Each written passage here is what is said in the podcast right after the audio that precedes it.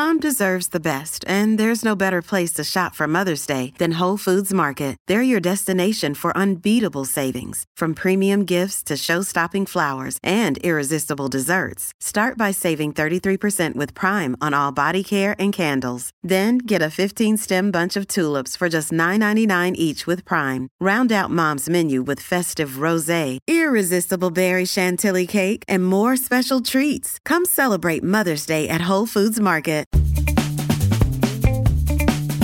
I am Demian Bulwa, Director of News at the San Francisco Chronicle. Today on Fifth and Mission, hospitals in Northern California's rural counties are being battered by the surge of the Delta variant. In August, at least seven counties Amador, Del Norte, Humboldt, Lake, Mendocino, Shasta, and Tuolumne saw their highest rates of hospitalized COVID patients since April 2020. The primary reason? Low vaccination rates in these communities. Things have gotten so bad that other treatments and surgeries are being postponed, some hospitals are transferring patients far away, and doctors and nurses are pleading with people to get their vaccination shots before it's too late. My guests are Chronicle reporter Shwanika Narayan, who has been taking stock of the crisis in these communities, and Dr. Stephanie Dittmer. She's a physician at Providence Redwood Memorial Hospital in Humboldt County. She's been right in the middle of it. First up, Shwanika Narayan. Shwanika, thanks for coming on today. Thanks for having me. Shwanika, we're about a year and a half now into this pandemic, and unfortunately, as you found, we're still seeing outbreaks of the virus that can overwhelm hospitals. I know you've been focused on rural counties in California outside the Bay Area. Tell us what's happening in these places now that the Delta variant is really spreading. Yeah, well, COVID cases and hospitalizations are essentially breaking records in rural California. Um, counties there are struggling as the Delta variant rips across, um, you know, straining already limited resources uh, in what seems to be mostly primarily vaccine hesitant communities um, we're seeing patients having to to wait for beds. Uh, there's frustrated healthcare staff uh, on the brink of burnout. It's it's a bad situation. In some places, they don't even have enough beds anymore. Right? They're even having to go so far as to sometimes transfer patients and I think you mentioned turn down patients who have other kind of elective surgeries. I can give Del Norte as an example. It's the sort of the northwesternmost part of uh, the state bordering Oregon. Its population is around 28,000. They have one hospital serving the entire county. Um, there's about 23 positive uh, ICU patients uh, at the moment, and they have no beds, no additional ICU beds available. Um, so they're having to to turn, you know, to to seek out of county help uh, in in getting these patients. They've canceled all of their other kinds of elective surgeries or heart surgeries or, or anything like that. It's just not happening because the focus is so much having to be had on on COVID stuff. And by the way, it is Del Norte, not Del Norte, right? It's Del Norte. I learned the hard way. okay, good, good. All right, so it's also kind of a bad time, right? I mean, the fire season is starting. The rural communities that you write about in California have been extremely hard hit in the last five years.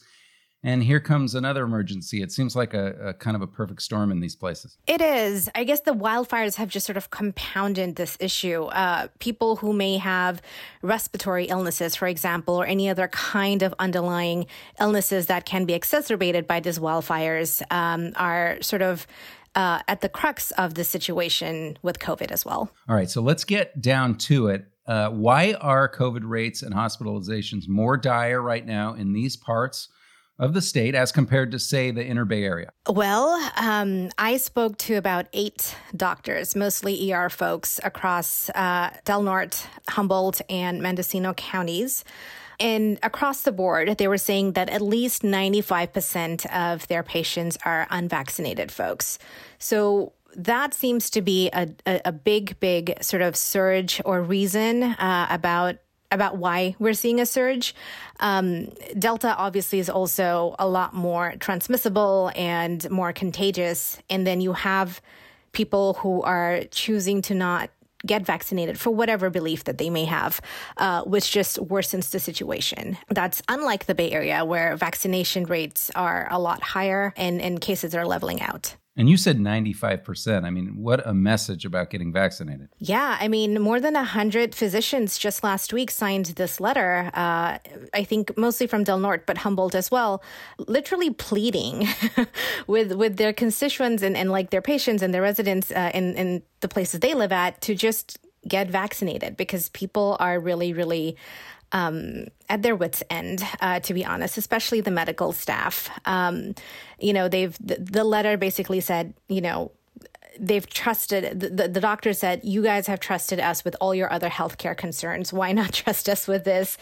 Please get vaccinated. They're literally begging people to get vaccinated. From talking to these folks, what's the picture of the patients that they are seeing coming in? What and what is their status? Well, the patients that are coming into these hospitals are mostly unvaccinated folks. Um, doctors are seeing a range in age, though. They seem to be more younger folks this time around, uh, but they're saying, you know, um, there's nothing definitive about that. I think it might just be because Delta is a little bit more uh, contagious and transmissible uh, that that might be the case.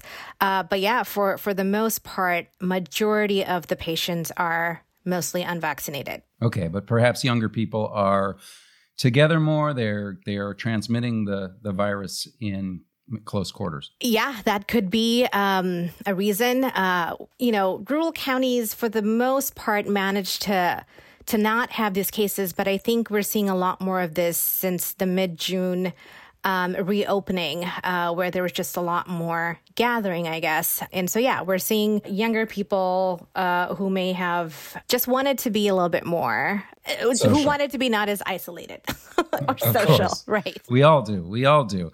Uh, okay, let's talk about the atmosphere in some of these places. It really comes through in your reporting. The doctors and nurses and other healthcare workers talk about a lot of frustration and fatigue. I mean, it's been 18 months. How are they doing? They're not doing too well. Um, a lot of them are really, really burnt out. Um, some have been sort of considering quitting the p- profession because they're at their wits' end.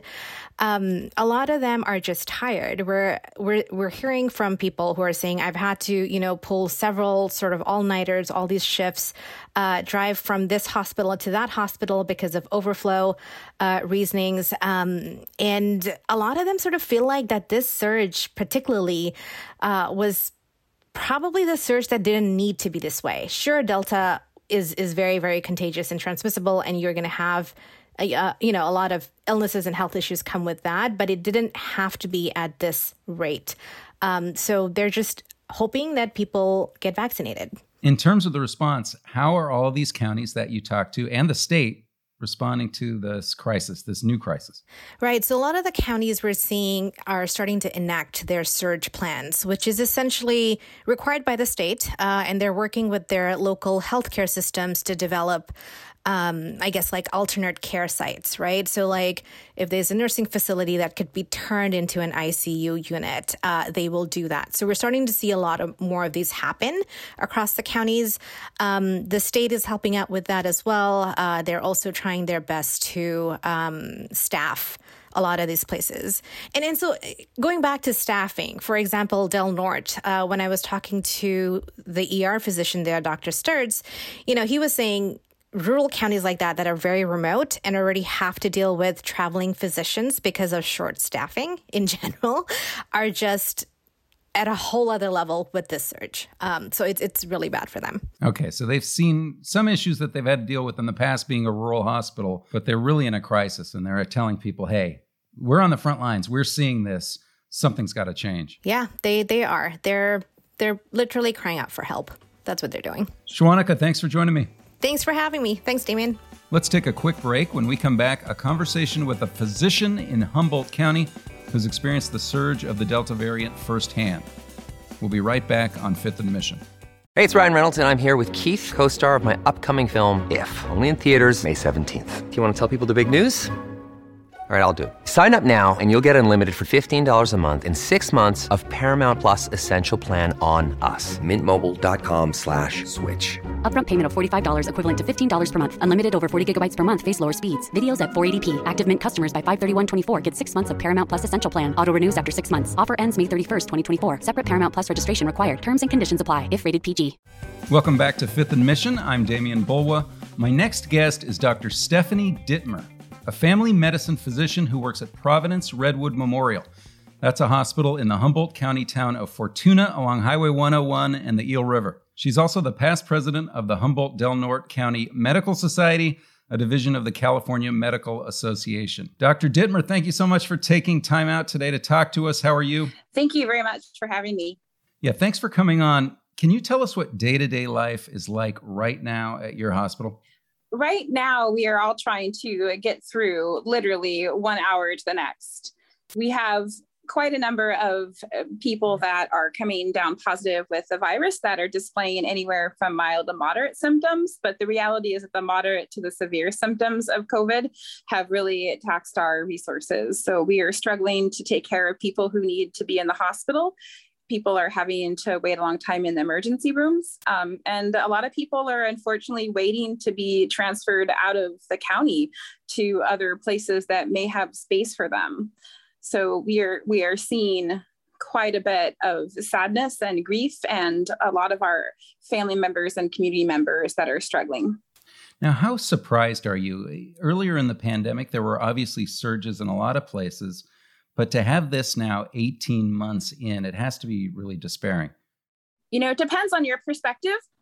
Um, as a scientist and a biologist, it's not surprising. We've been looking at pandemics and modeling them for a while, and we knew we were going to we were going to run into this problem as we failed to be able to really vaccinate a good percentage of our population. Um, so it's not surprising. Um, for example, you know, I have yet to leave the county without it being on a strict business um, or emergent family need issue. Um, the the reality is is that for those of us that are working in the field and are taking this very seriously, we've been limiting what we do um, intentionally because we know that what we do has impact on others and trying to balance out the needs of what the community needs us to do is kind of the similar delayed gratification that physicians have been doing for centuries. We don't really necessarily think about things as are we a surprised. We try to model, evaluate scientifically, consider, and really sort of see what human behavior is doing. And when those things come together, this wasn't a surprise.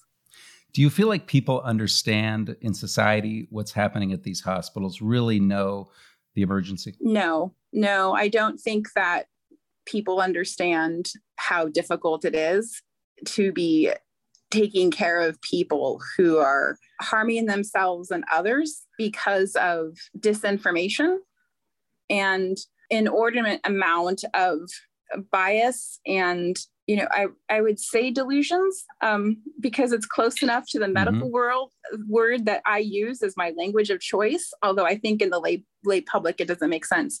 A delusion from my world, just to put in a perspective, is something is a, is a belief that is not founded in reality. Um, so it's not something that has a connotation that's negative or positive, it's descriptive. So I feel that the amount of disinformation and the credence to a lot of these delusions is really um, harming people themselves that have those and the people around them that are trying to take care of loved ones.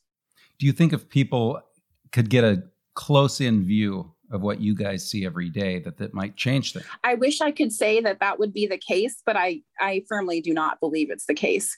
Um, we have you know tales from the front line so to say of people literally continuing to spout these awful and malfounded beliefs about giving people ivermectin for people who are hospitalized and sick in the intensive care unit. We just don't see a lot of behavioral change all the time in regards to seeing it frontline. I think people, um, when they create these frameworks of how to understand what's going on, if they create a framework that doesn't have any space for the truth or the space for observation and critical thinking, then we end up in a, a, world where it doesn't matter what we show them. It continues to just sort of reify their belief system. I do think that there are some people that can be can have their behaviors modified based on it, but I'm I'm feeling that the overwhelming sort of gist is that people are just not getting it yet.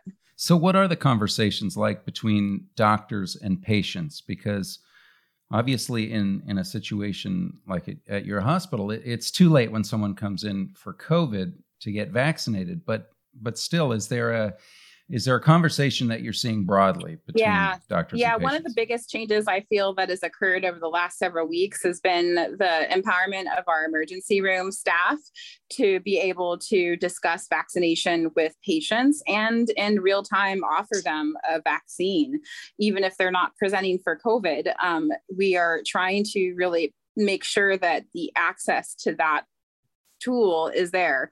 And the emergency room staff, nurses, physicians have been putting forth a concerted effort um, uh, to be able to make sure that people can um, get vaccinated. And that has been helpful in that regard. We have seen, um, you know, anecdotally, our physicians telling us that, gosh, if I get when I sit down one on one with this person and we talk about it, people tend to get their vaccine. So that's been one of the mechanisms that we've been trying locally at our county medical society is really emphasizing individual physician discussion with their patients. It's the same message the california medical association has been trying to push and also to try to allow for individual private practices and smaller offices to be able to vaccinate um, patients because although there is an overwhelming distrust of this large sort of health industrial complex, the individual relationship that each one of us has with our patients is usually grounded in trust. And, and that, that can be utilized.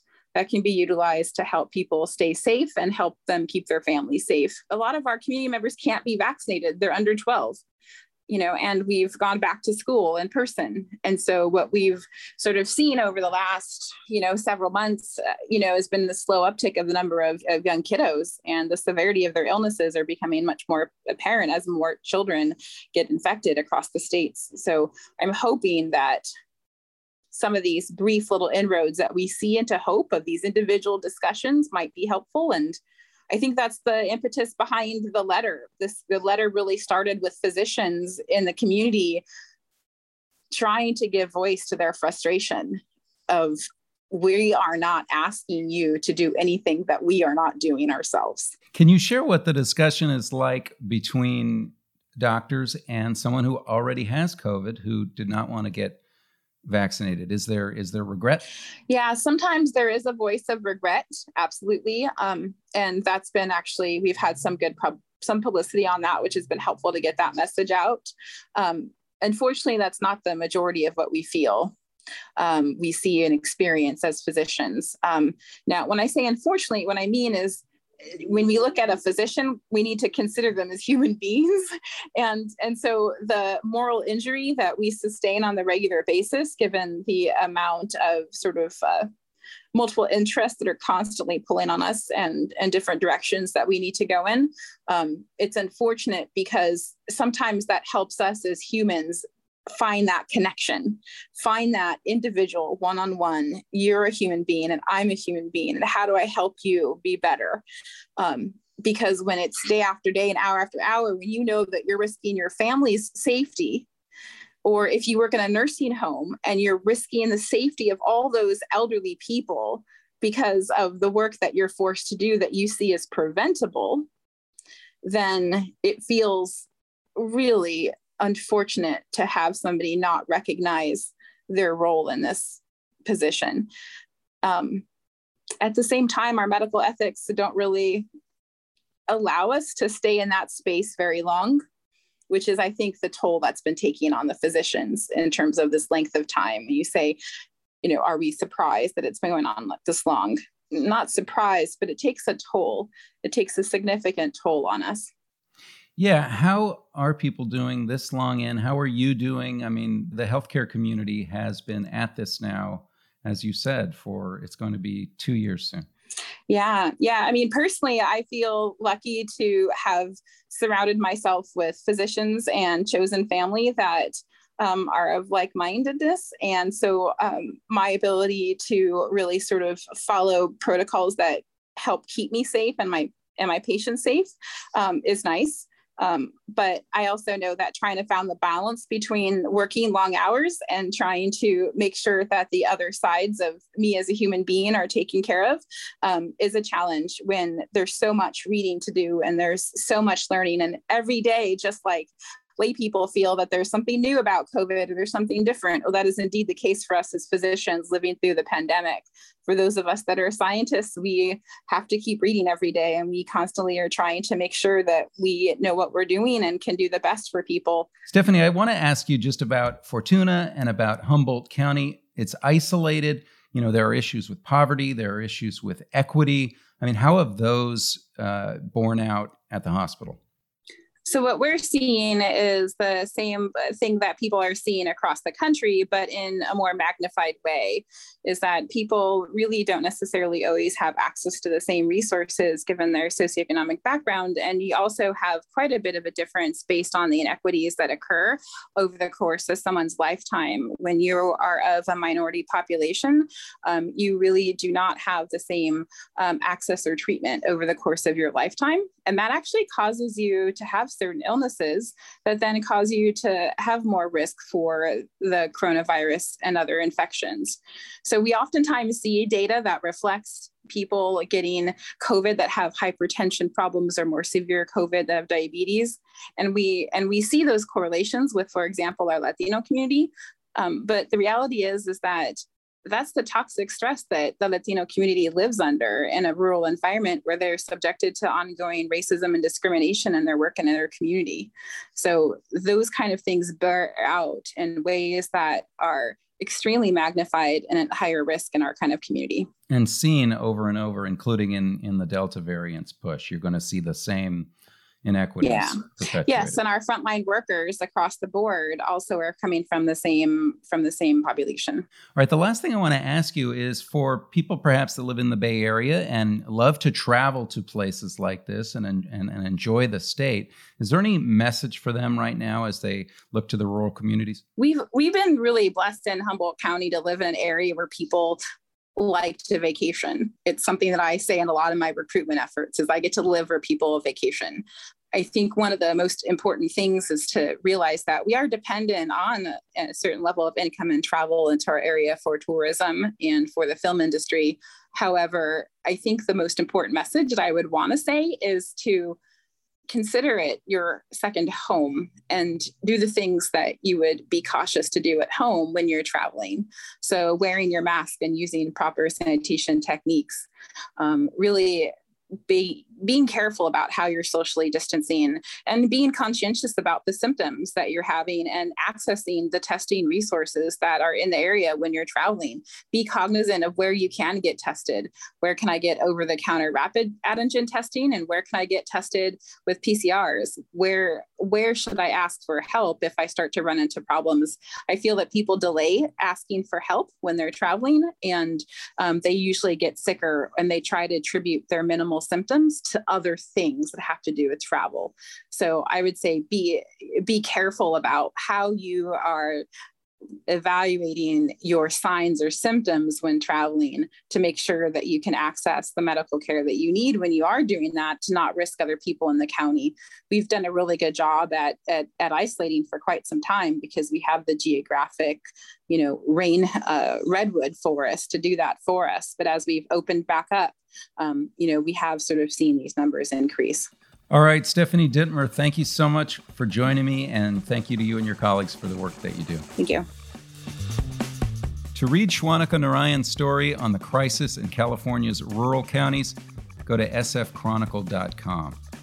Thanks to Shwanika for joining me, also to Dr. Stephanie Dittmer for being a guest today.